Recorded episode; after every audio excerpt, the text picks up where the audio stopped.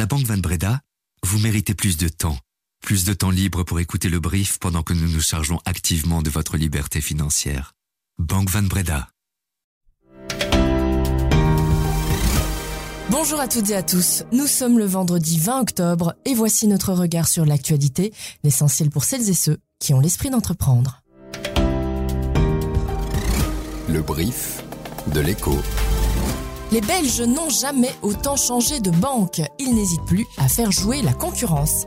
Une première manche perdue pour les opérateurs de paris et de jeux de hasard privés. Le Conseil d'État a rejeté leur enquête en suspension contre les mesures de restriction et d'interdiction de publicité. Elon Musk va-t-il fermer X, l'ancien Twitter en Europe? Je vous donne les détails de tout ça dans quelques instants. Je suis Sunshim Courrier et vous écoutez le brief.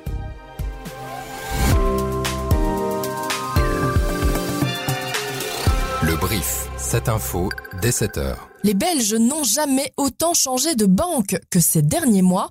Fait a enregistré plus de 23 500 demandes de clôture de compte d'épargne par rapport aux trois premiers trimestres de l'année passée. Cela représente une forte augmentation de l'ordre de 40%. Bonjour Gilles Quassio. Vous avez analysé ces chiffres pour l'écho est-ce euh, l'effet du bon d'État? Bonjour Son. Alors on ne peut pas euh, dire que c'est euh, directement un effet du bon d'État parce que ce qu'on voit c'est que cette hausse de la mobilité bancaire elle a commencé au début de l'année en fait au moment où les banques ont commencé à introduire des premières hausses des taux sur les comptes d'épargne. Alors on sait qu'on les a attendus un petit peu longtemps après la hausse des taux directeurs de la BCE mais la première matérialisation de cette hausse des taux c'était bien en début d'année et on voit que c'est au premier trimestre 2023 justement que la mobilité euh, bancaire a été la plus forte, que euh, le plus d'épargnants ont changé de banque. Mais la mobilité euh, bancaire ne touche pas que les comptes épargne. Non, elle touche aussi les comptes à vue. on a vu qu'il y avait plus de 57 000 demandes de clôture ou de transfert de comptes à vue depuis le début de l'année déjà. Donc c'est une augmentation de, de 14% par rapport à 2022. Donc on voit qu'il y a véritablement un changement d'attitude euh, du côté euh, du client qui de plus en plus regarde la concurrence et essaye de trouver la meilleure offre euh, du côté des concurrents bancaires. Merci beaucoup Gilles Quastio. Depuis le 1er juillet, les opérateurs de Paris ne peuvent quasiment plus faire de publicité, une sérieuse restriction dans un secteur hyper compétitif et qui subit aussi la concurrence des sites de paris en ligne internationaux. Trois opérateurs belges avaient introduit un recours contre cette législation devant le Conseil d'État et ils ont perdu une première manche. Pas encore la partie puisque le Conseil ne s'est pas encore prononcé sur le fond. Jusqu'ici, il s'est limité à rejeter l'urgence euh, de la demande des opérateurs. Selon les trois requérants réunis sous la marque Bingol, les mesures de restriction de la publicité favorisent la loterie nationale qui échappe largement à la réglementation. Deuxième argument, l'arrêté contrevient à la liberté d'expression qui inclut la communication commerciale.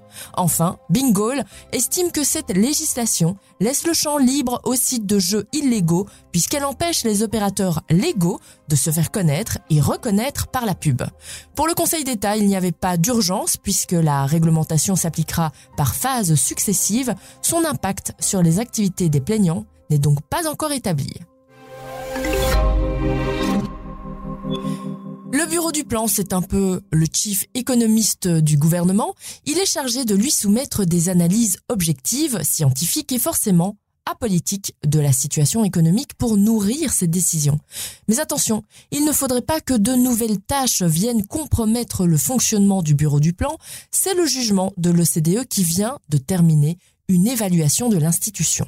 Et parmi les nouvelles tâches que l'on demande au bureau du plan en période électorale, il y a l'évaluation des programmes des partis politiques.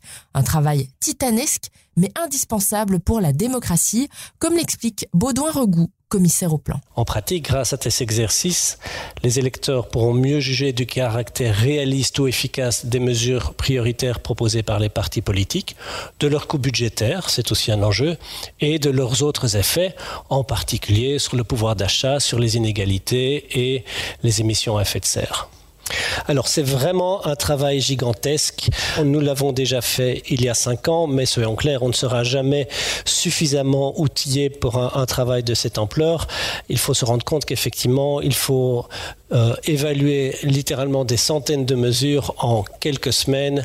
Et donc ce que l'on fait en parallèle, c'est demander euh, le soutien d'une série d'administrations qui ont aussi des compétences euh, et qui nous appuient cette fois-ci pour la première fois dans ce cycle électoral-ci. Le chiffrage des programmes des partis sera disponible dans un mois avant les élections via le site du Bureau du Plan. Il sera aussi largement relayé dans les pages de l'écho, évidemment. Elon Musk va-t-il fermer X, l'ancien Twitter en Europe? L'info a été lâchée jeudi matin par le site Business Insider, mais elle a aussitôt été démentie par Elon Musk lui-même, sur son propre réseau évidemment. Pourquoi cette rumeur? Depuis sa reprise par Elon Musk, le réseau Twitter devenu X s'attire régulièrement les foudres des autorités pour les propos qui y sont tenus et surtout par les fausses infos qui y circulent. C'est le cas notamment depuis l'attaque du Hamas contre Israël. Or, la législation européenne sur les services numériques oblige les grandes plateformes en ligne à agir de manière conséquente et rapide, notamment contre les discours de haine. X a récemment reçu une liste de questions de la Commission européenne qui souhaite en savoir plus sur la manière dont la plateforme remplit ses obligations. Le réseau s'est déjà retiré du Code européen de bonne conduite contre la désinformation sur les réseaux sociaux. De là à penser que Elon Musk pourrait aller un pas plus loin. Le président Joe Biden accueille vendredi à la Maison-Blanche les dirigeants de l'Union européenne, Charles Michel et Ursula von der Leyen, pour un sommet entre l'Union européenne et les États-Unis qui s'efforcera de livrer un message d'unité sur Gaza comme sur l'Ukraine. Les dirigeants américains et européens désirent afficher un front uni, plaidant le renforcement de leur partenariat stratégique. Le président américain Joe Biden, tout rentré d'une visite en Israël mercredi, s'est justement adressé hier soir aux Américains pour tenter de les souder derrière la défense d'Israël et de l'Ukraine et arracher le consensus politique dont il a besoin pour financer ces deux causes. Le leadership est ce qui unit le monde. L'alliance américaine est ce qui assure la sécurité de l'Amérique. Les valeurs américaines font de nous un partenaire avec lequel d'autres pays souhaitent travailler. Mettre tout cela en danger si nous quittons l'Ukraine, si nous tournons le dos à Israël, cela n'en vaut tout simplement pas la peine. C'est pourquoi demain, j'enverrai au Congrès une demande budgétaire urgente pour financer les besoins de sécurité nationale de l'Amérique afin de soutenir nos partenaires essentiels, notamment Israël et l'Ukraine. C'est un investissement intelligent qui rapportera des dividendes pour la sécurité américaine pendant des générations. Selon le New York Times, Joe Biden va demander au Congrès 10 milliards pour l'assistance à la sécurité d'Israël et 60 milliards pour continuer de soutenir l'effort de guerre ukrainien. Le taux américain à 10 ans frôle les 5%, 4,98 très exactement. Cela n'était plus arrivé depuis juillet 2007. En avril dernier, il était encore à 3,3%. Ces quelques chiffres montrent l'ampleur de la hausse que l'on connaît ces derniers mois. C'est d'autant plus étonnant que les obligations d'État américaines sont plutôt considérées comme des valeurs refuges en cas d'incertitude. Et par les temps qui courent, elles devraient plutôt partir à la baisse. Philippe Gallois, bonjour. Pourquoi cette hausse alors? Bonjour Sung. Alors, la principale explication, c'est que les marchés euh, essayent d'anticiper la politique monétaire de la Fed. Cette semaine, on a vu que les ventes de détail aux États-Unis ont augmenté plus que prévu. Ça veut dire qu'on peut s'attendre à ce que la, la demande soit soutenue euh, aux États-Unis avec une inflation donc élevée plus longtemps qu'on ne le pense et donc des taux de la Fed qui risquent de rester eux aussi élevés plus longtemps qu'on ne l'anticipait. Maintenant, on a vu euh, ce jeudi que la banque Morgan Stanley anticipe une première baisse de taux de la Fed seulement au dernier trimestre 2024, voire même début 2025. Donc ça change tout et ça explique en partie cette hausse des taux. Alors une autre explication, c'est la vente d'obligations américaines par des pays étrangers qui veulent soutenir leurs devises. Et alors une troisième explication, c'est que les finances publiques des États-Unis sont fortement dégradées ces derniers temps pour euh, euh, faire des cadeaux fiscaux aux consommateurs américains notamment. Et donc euh, les investisseurs exigent des taux d'intérêt plus élevés pour prêter aux États-Unis. Sinon, les bourses chinoises ont ouvert en baisse aujourd'hui poursuivant leur chute de la veille, inquiète d'une possible escalade du conflit entre Israël et le Hamas et de taux de la Fed restant élevés à l'avenir. Cela s'était conclu autour d'une glace et d'une bière. Miam, miam, miam. Fin août, le ministre-président wallon Elio Di Rupo recevait son homologue flamand Jan Jonbon à Namur avec au menu la volonté d'augmenter la mobilité des travailleurs d'une région à l'autre. En d'autres termes, la Flandre a des emplois, la Wallonie a des chômeurs, elles sont faites pour s'entendre. D'après les négociations qui ont eu lieu entre le Forum et le VDAB, l'objectif serait d'insérer 12 500 demandeurs wallons par an sur le marché du travail flamand. Quand on sait que près de 50 000 wallons travaillent actuellement en Flandre, on prend la mesure de l'ambition l'accord viserait une augmentation de 25% par an.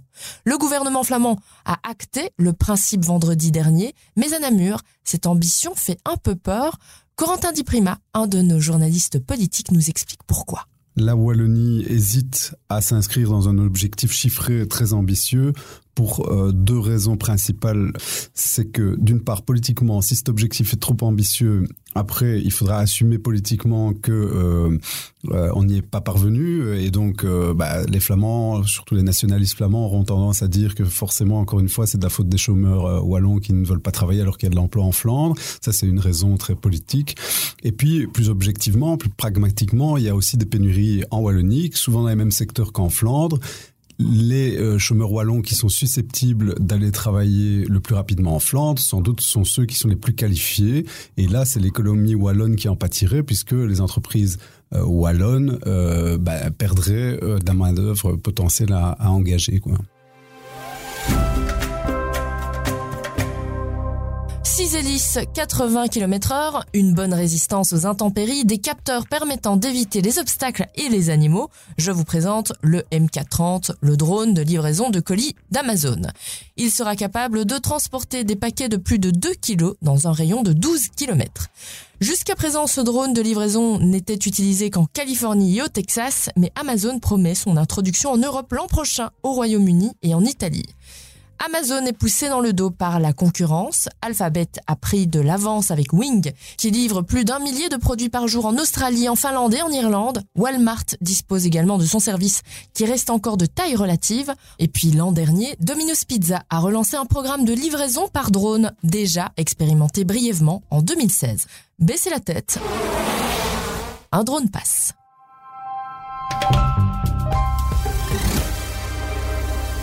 Laurent Fabry a préparé ce brief. Pour nous soutenir, vous savez comment faire. Abonnez-vous et puis partagez cet épisode sur vos réseaux sociaux.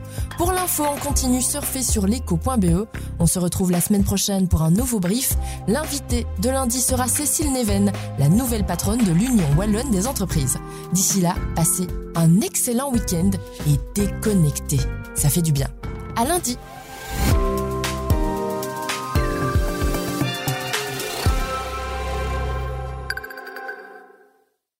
Méritez plus de passion. Vous méritez plus d'anticipation. Vous méritez plus d'anticipation de la part de votre partenaire patrimonial pour que vous puissiez toujours rester serein, même quand la bourse s'enflamme. Vous méritez également plus de Banque Van Breda pour votre vie professionnelle et privée. Banque Van Breda, réservée aux entrepreneurs et aux professions libérales.